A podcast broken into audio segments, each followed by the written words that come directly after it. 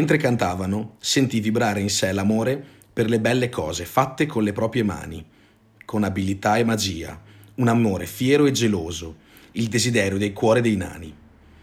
Allora qualcosa si risvegliò in lui e desiderò di andare a vedere le grandi montagne, udire i pini e le cascate, esplorare le grotte e impugnare la spada al posto del bastone da passeggio.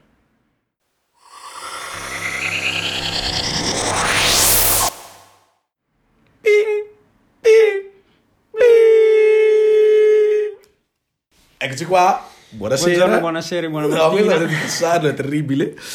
Eh, anche Alla ieri. fine è andato bene. L'episodio pilota ha fatto mm, più dei due ascolti che c'erano andati come target. anche perché erano i nostri due ascolti, Esatto. target. Eh, ha fatto sfracelli, oserei definirlo, quindi. Forti di tutti gli XP presi dai, dai primi ascolti, eh, siamo ancora qua a perdere, non è vero, a divertirci in questa serata. Faccio notare che ho fatto più XP con questo podcast che nella mia ultima avventura um, a D&D perché il mio master è veramente era da bighino in termini di XP, cioè non si, non si livella mai. Ma ricevi più oggetti magici tu di tutta la wizard. No, ho capito, però sono ancora di primo, cioè... Quindi di cosa parliamo stasera? Ehm, partiamo da una cosa molto, molto pratica, il tavolo. Aspetta un attimo, prima devo... ho un disclaimer assolutamente necessario da fare. Eh, l'episodio pilota è sta- non è stato ascoltato da mia moglie perché lei assolutamente ha detto sì sì lo ascolterò ma non l'ha mai ascoltato e so benissimo che non lo ascolterà.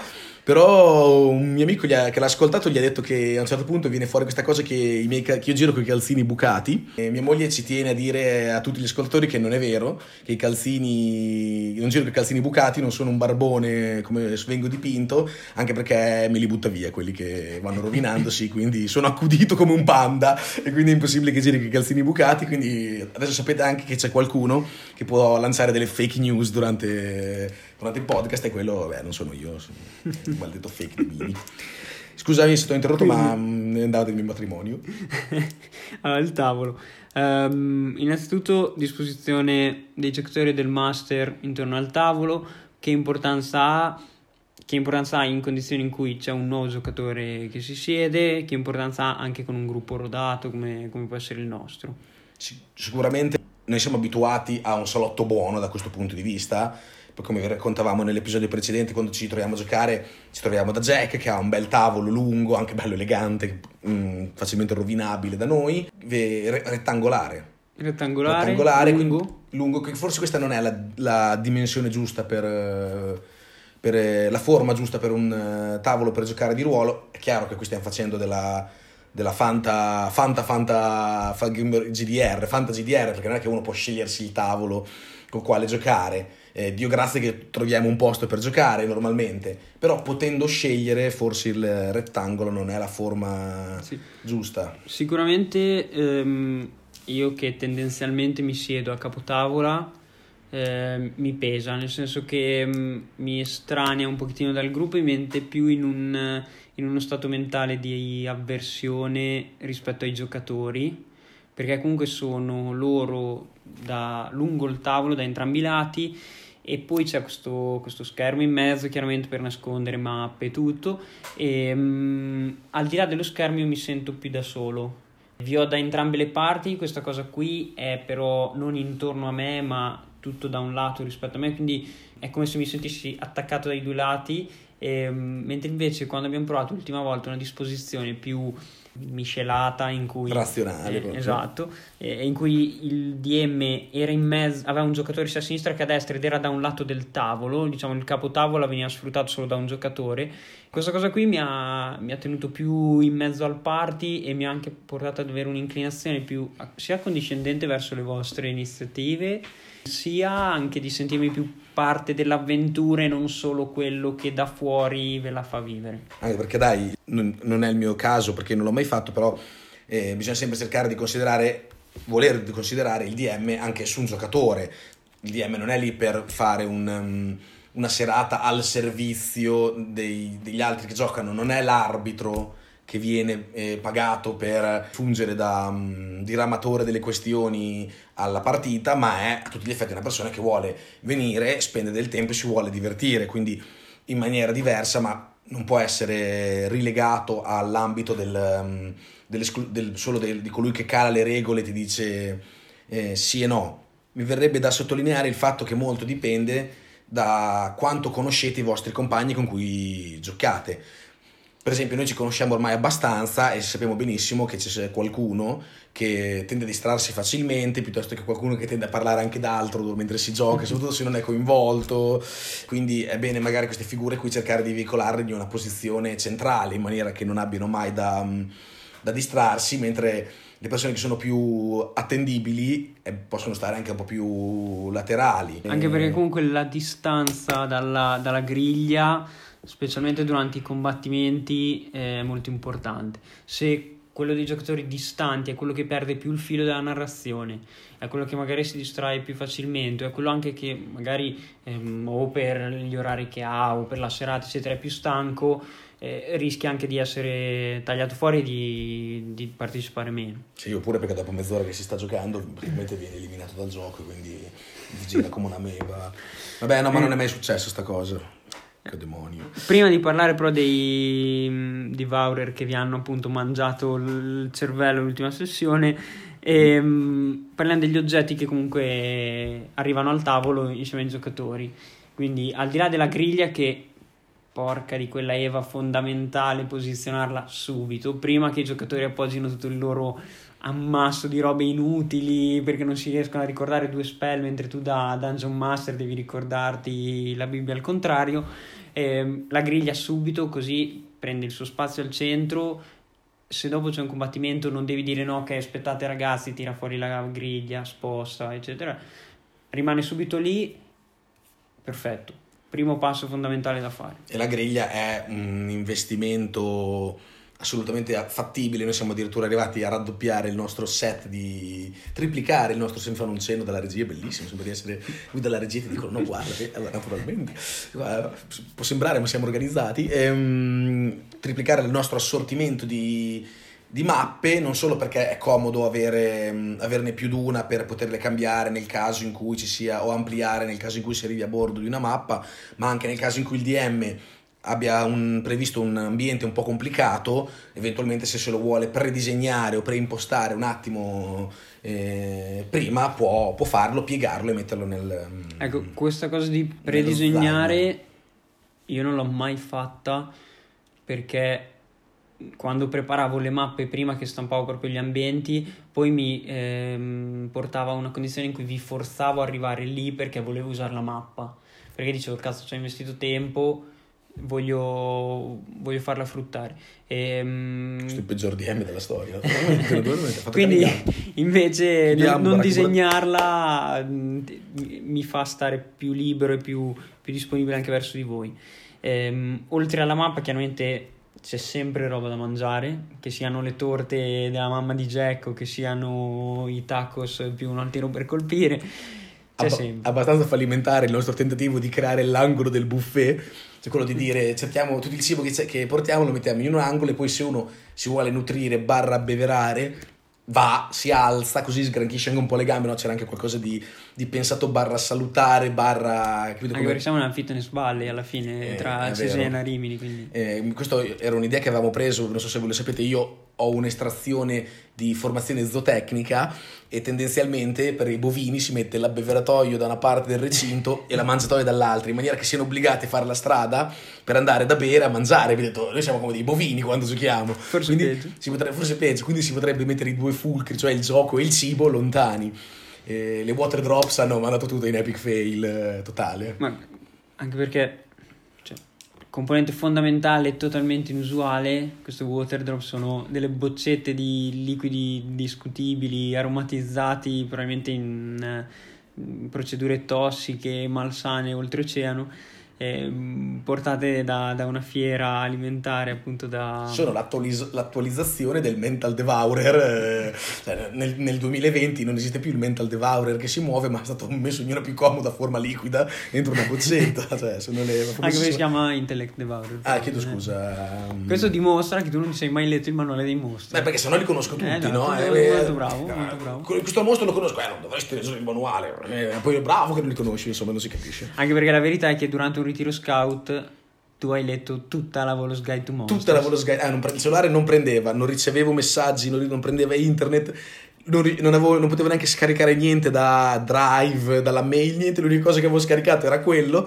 avevo delle lunghe pause di tempo libero a disposizione, mi, mette- mi sdraiavo sul letto e cosa mi leggevo intanto al cellulare, bellissimo. Naturalmente bellissimo, non mi ricordo niente ovviamente, però eh, me la mena di brutto tutte le volte queste cose che mi sono due, mi sono letto due mostri, non li conosco, come vedete cito bovini e mi fa incredibile. Ehm, aggiungo anche un'altra cosa sugli oggetti da tenere sul tavolo, perché mh, io ho una difficoltà che non sono ancora riuscito a, a gestire, perché ho la scheda e la scheda mi serve. L'elenco degli incantesimi, cioè il libro degli incantesimi, il libro degli incantesimi mi serve perché il mio chierico mh, dalla settimana scorsa casta molti meno incantesimi di quelli che castavano la settimana prima. Abbiamo trovato una falla nel sistema. Perché comunque diciamo che quando perdi tutto il punteggio di intelligenza che hai, noi abbiamo supposto che tu non sia più in grado di parlare o comunque di, di andare oltre il farfugliare disordinato. E, mm, quindi niente, un, un cervello mangiato in uno scontro con un mind flayer appunto accompagnato da dei devourer eh, di intelletto, di mentali che valeva la pena forse girarsi e scappare e invece il party ha ben deciso di essere in grado di affrontarlo eh, party tra l'altro diciamo di livello 4 e, um, con un piccolo aiuto in quel momento lì che però non, eh, non è stato in grado di aiutare così tanto questo NPC che c'era. Cioè, vedo, Melone, il cane fifone, aveva una, un'arma che parlava, noi eravamo lì che combattavamo, lui si girava, ne uccideva tre NPC per turno, aveva due attacchi, ne uccideva tre, cioè, sembra, era una botte di ferro, era come girare con, avendo, era come giocare con le cheat, con eh, i codici per barare, era bellissimo. Tra l'altro non, non, diremo che è Melone perché non vogliamo spoilerare l'avventura, bellissimo. cosa che stavi per fare. Melone il cane fifone.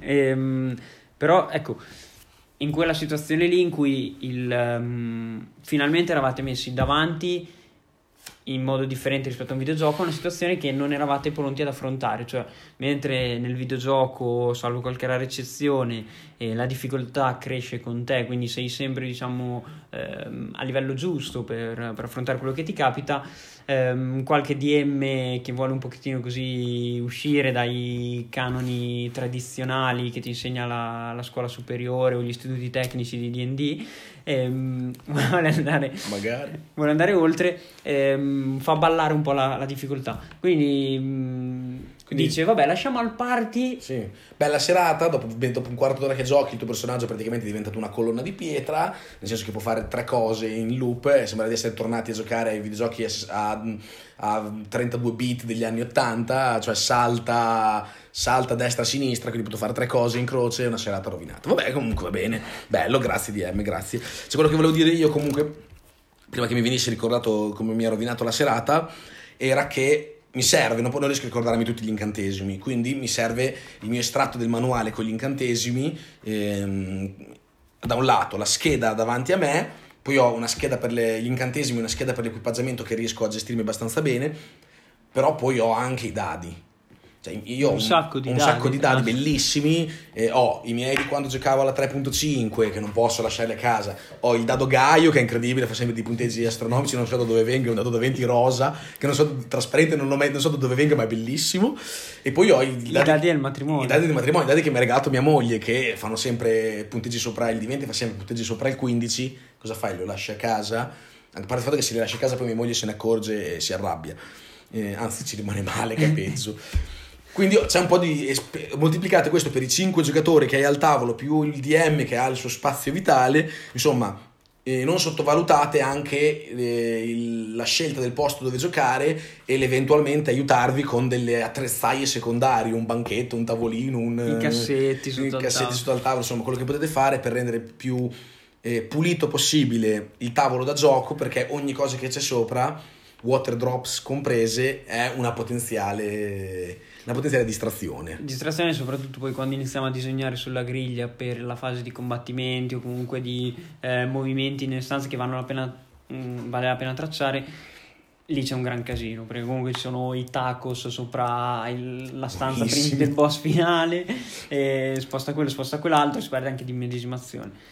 Però qui a livello di immedesimazione arriviamo a un altro punto che ci eravamo segnati nella bozza più sporca e pasticciata del mondo Teatro sembra, della sembra mente. il titolo di un film, la, la bozza più sporca e passata del mondo. Vabbè, chiedo scusa. Ehm, teatro della mente rispetto a combattere con la griglia, quindi eh, utilizzo miniature, griglia o eh, mi affido alla fantasia, alla capacità di stare attenti ai miei giocatori e soprattutto a una capacità del master di riuscire a, a tenere il filo del combattimento senza far perdere anche le posizioni. Ecco, qui eh, la, mia posiz- la, mia posizione in realtà è abbastanza netta eh, perché eh, quando ero piccolo vedevo mio fratello eh, che si trovava a giocare, mio fratello più grande di me, circa tre anni più, senza circa tre anni più di me, e giocava con i suoi amici, quindi anche loro mh, ehm, della stessa età, giocavano o a Magic, e quindi che piaceva anche a me moltissimo, ma lo alternavano con... Che però non hai mai imparato. Non ho mai imparato, sì è vero. Ehm, e a Warhammer. E devo ammettere che a me vedere loro giocare a Warhammer mi ha un po' dato la repulsione per il gioco, ehm, per la presenza della pedina sulla scacchiera, chiamiamola così. Perché mi dà molto l'idea del. Io vedevo che loro facevano queste partite che erano, sembravano veramente ai miei occhi molto inesperti, un trattato di eh, statistica, dinamica statistica mod- su modello. Quindi lui, non so, uno aveva questo coso, sto elfo, questo fucile che poteva sparare per tot quadretti, no? Quindi doveva decidere lo sposto avanti perché gli entra nel range, l'altro però se gli entra nel range l'altro poi lassù in alto c'è il cannone che dopo adesso può colpirlo che prima non ci arrivava. Mi sembrava molto una guerra di, di una guerra di posizione. Una guerra di metro proprio. Una guerra, sì. E quindi ho avuto un po' eh, preferivo nettamente Donkey Kong eh, Country, quindi ho avuto un po' la repulsione. Ad oggi invece mi trovo, e quindi ho allenato molto mh, anche giocando nella 3.5, anche perché non avevamo le pedine, non avevamo una lira da sbattere contro, c'era ancora la lira, da sbattere contro l'altra, e, mh, giocavamo sempre con il DM che ci raccontava anche un po' le distanze, le proporzioni, le misure, che da un lato era mh, sicuramente più emozionante, e dall'altro ognuno vedeva nella sua mente una situazione un po' diversa da quella che vedevano gli altri e soprattutto ti trovavi spesso, questa è la critica che muovo io a chi invece difende questo teatro della mente in maniera brutale, eh, a chiedere ma se faccio questo ce la faccio? A fare questo ci arrivo? Posso fare questo? Cosa che invece magari il numero di quadretti sulla pedana che ti separano da una pedina dall'altra, una miniatura dall'altra, ti risponde in maniera immediata, ecco. Però ogni volta che il giocatore si ferma lì e inizia a contare i quadretti per vedere se riesce a fare una cosa, sposta la pedina in là, poi torna indietro e dice no, ok, lì non ci arrivo, allora faccio questo, cioè dentro di me qualcosa muore tutte le volte. Perché comunque cioè, sei nel combattimento, ci arrivi o non ci arrivi, il barbaro lì per lì è a contare i passi per arrivare all'altro, no, inizia a caricarlo e poi se ci arriva a colpirlo in quel turno lì bene, se no vuol dire che usa l'azione per correrci contro. È vero che questo fa perdere un po' di eh, tattica o di comunque eh, calcolo di ottimizzazione delle azioni che hai a disposizione, però dà molto più immedesimazione ed è molto più realistico. Ehm, per questo in giro anche nei forum il consiglio di quando si usa il teatro della mente è fornire ai giocatori non una distanza in piedi eccetera ma un sei a portata di movimento dal tuo bersaglio sei a portata di scatto dal tuo bersaglio così tu sai che se usi il tuo movimento lì ci arrivi. Se non lo usi non ci arrivi se non usi lo scatto non ci arrivi con quello normale è chiaro che però è molto difficile i giocatori al tavolo secondo me devono essere anche meno di 5 per fare una, una cosa del genere perché in 5 si è eh, si tende troppo a uscire dal, dalla narrazione. E già in 3 eh, è molto facile perché sei continuamente coinvolto, in 4 probabilmente sei al, al limite.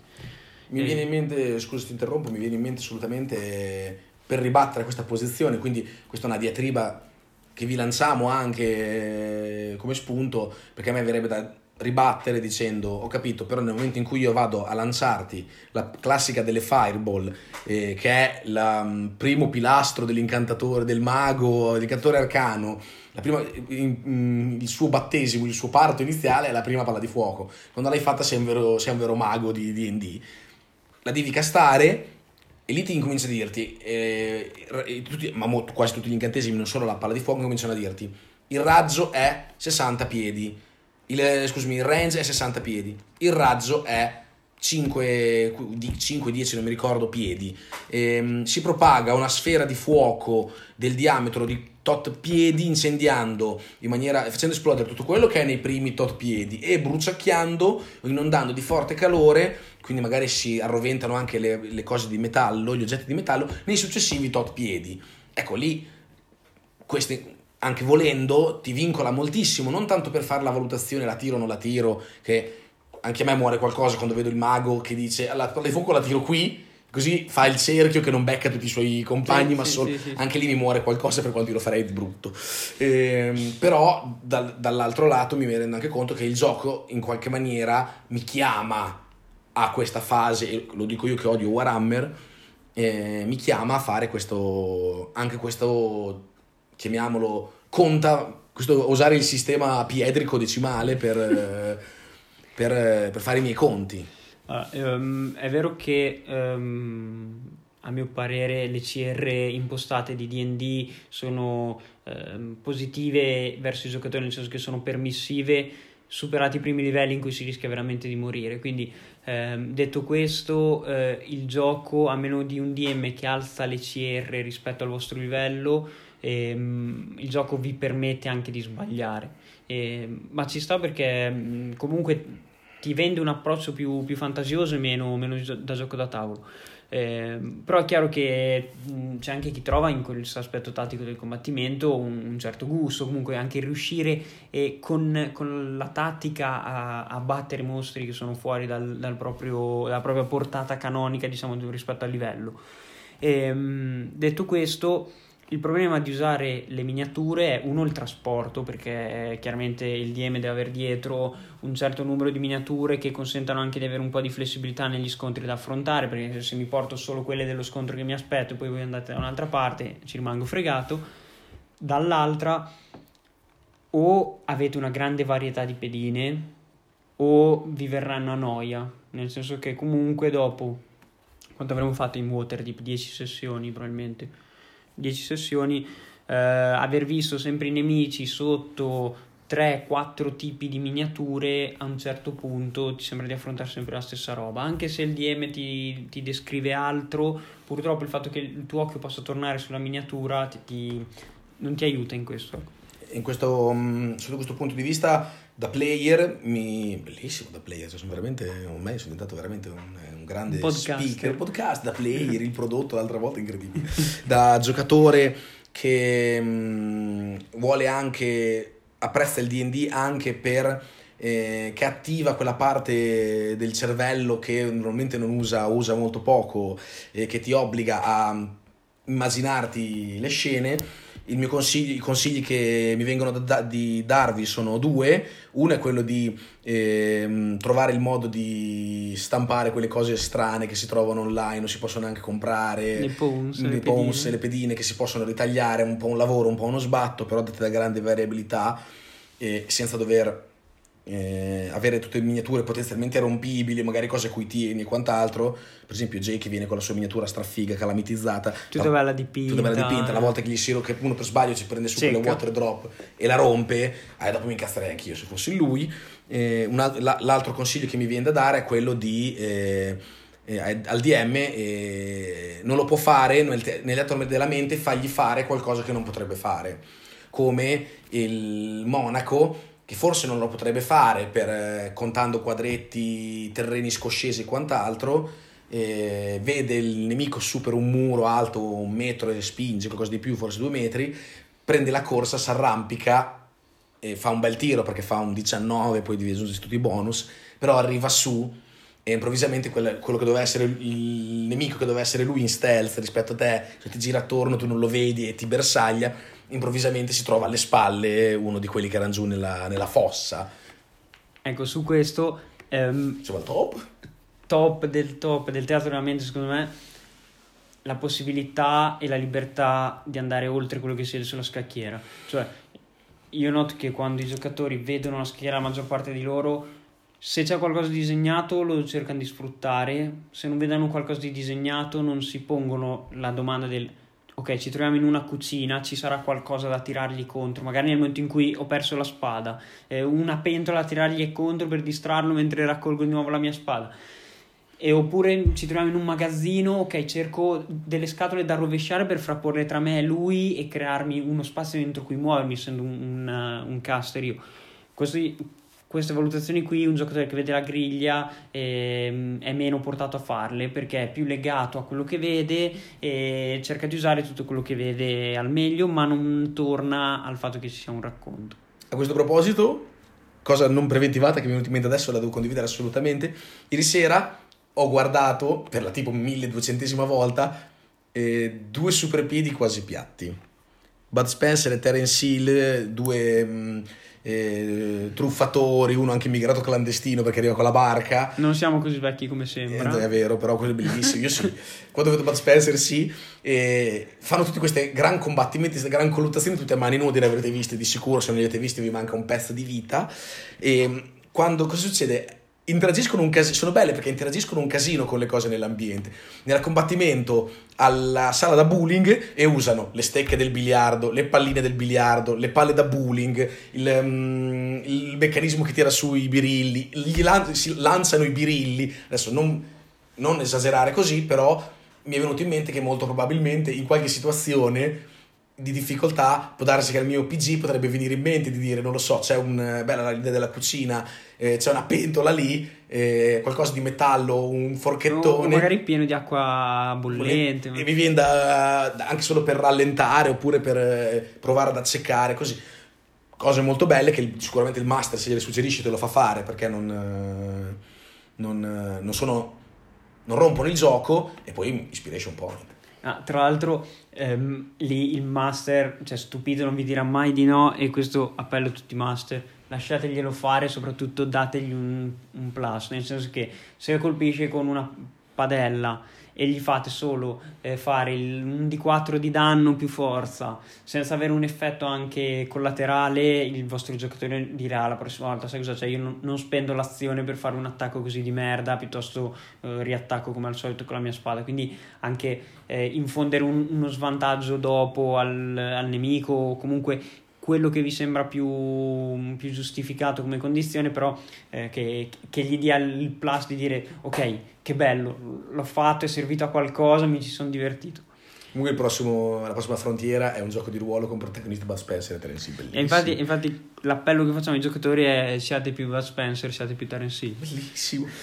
Eh, ultima, ultimo topic di questa puntata, episodio 1, la minaccia fantasma. eh, cioè, la minaccia fantasma è quello che, vi, quello che vi facciamo quando diciamo ce ne sarà un altro dopo, quella è la vera minaccia fantasma, perché potremmo sparire da un giorno all'altro. Ehm, allora, iniziativa. Ehm, siamo partiti con il master che teneva traccia dell'iniziativa e viveva un burnout totale tra informazioni a tenere a mente, seguire il combattimento, eccetera. Abbiamo trovato un escamotage? No, non abbiamo trovato un escamotage. Il racconto vero è questo qui. A un certo punto, l'ultimo arrivato, così, non per voler sembrare il top della gamma o il miglior giocatore che un party potesse desiderare, ma dice, ma perché quando giocavo io alla 3.5, per fare sì che il gioco fosse un po' più veloce, un PG segnava l'iniziativa e mandava avanti di volta in volta i personaggi, dicendo chi deve, chi, a chi sta e a chi sta dopo di lui. Così capito? Semplice, facile, veloce, una soluzione smart, un foglio di carta, lean, lean molto lean, esatto. Ed è secondo me miglior, la miglior soluzione possibile. Non so il DM cosa ne pensi. No, ti cava Un'altra roba a cui devi stare attento, quindi benissimo, anche perché... So benissimo cosa pensi, è d'accordissimo, inspiration point anche qui. E dall'altra parte, ehm, comunque aiuta anche ad essere più attento a quello che succede e quindi a concentrarsi su quello che conta veramente. Ehm, tiene anche un giocatore più coinvolto, quindi di solito fatelo fare a chi tende più a distrarsi perché lo, lo responsabilizza sul, sul combattimento. E, ehm, detto questo, quindi ehm, iniziativa tracciata, come la segni, parti dal foglio segnando un nome nel mezzo, il primo che ti danno, mai segnando il nome vero, perché sei il grande detentore del Guinness World Records dei soprannomi a questo mondo. Citiamo il famosissimo Milf Hunter di Jacopo. È, è necessario, è necessario perché non c'è niente di più ripetitivo e rutinario dell'iniziativa. A un certo punto la, a un certo punto nei combattimenti molto lunghi probabilmente la sanno tutti a memoria a un certo punto. E, um, il barbaro, il nano, lo gnomo, il nemico 1, il nemico 2, il mago, il nemico 3 di nuovo Otreb, di solito la nostra iniziativa è Otreb, Pisto, nemico, nemico, io, eh, Gherro lo sgherro e il povero, e il povero mm, paladino Milfanter che finisce sempre in fondo perché c'è quel dad malefico che non so perché non lo cambia. e quindi dopo un po' potresti anche imparare la memoria. Invece dandoci, mettendo di soprannomi sgarzantelli, oltre che far ridere tipo eh, Sex Pistol, tipo Sex Pistol, bellissimo, bellissimo, Milfanter bellissimo. Dopo vabbè, non lo si può dire perché sennò nella realtà poi dopo uno potrebbe essere anche denunciato il, um, quello che importa è che um, anche al costo che ogni tanto eh, segni un nome che non sai chi sia, tipo l'altra sera avevo segnato un EO, che era tipo Evi Lotreb, ma non, ero, non, mi ricordavo chi fosse, quindi ha tipo saltato due turni, povero però non se n'è accorto perché non era attento, perché non era coinvolto. Cos'è una grande frecciatina? Quindi necessario, eh, il soprannome deve aiutare, non eh, mandare fuori, ma tutta l'iniziativa delegata ai PG deve mantenere alto il livello di, di attenzione, anche perché eh, purtroppo, non, eh, secondo me è una grave pecca, è impossibile per un giocatore non giocare in funzione dell'iniziativa,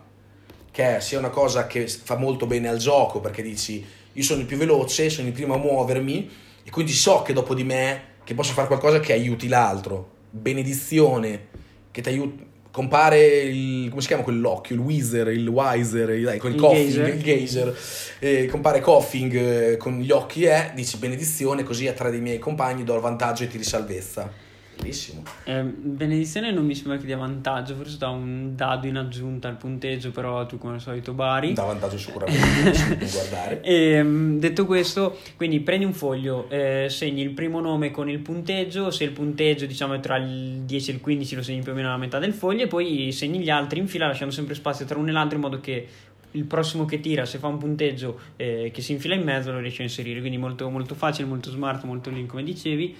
Ehm, detto questo, ultimo, ultimissimo punto, ruolare un PG intelligenza zero. Qui ritorniamo al discorso dell'intellect devourer di prima.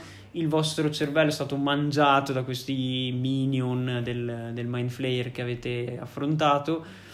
Tu, ehm, Chierico e il, um, il paladino vi trovate con intelligenza zero.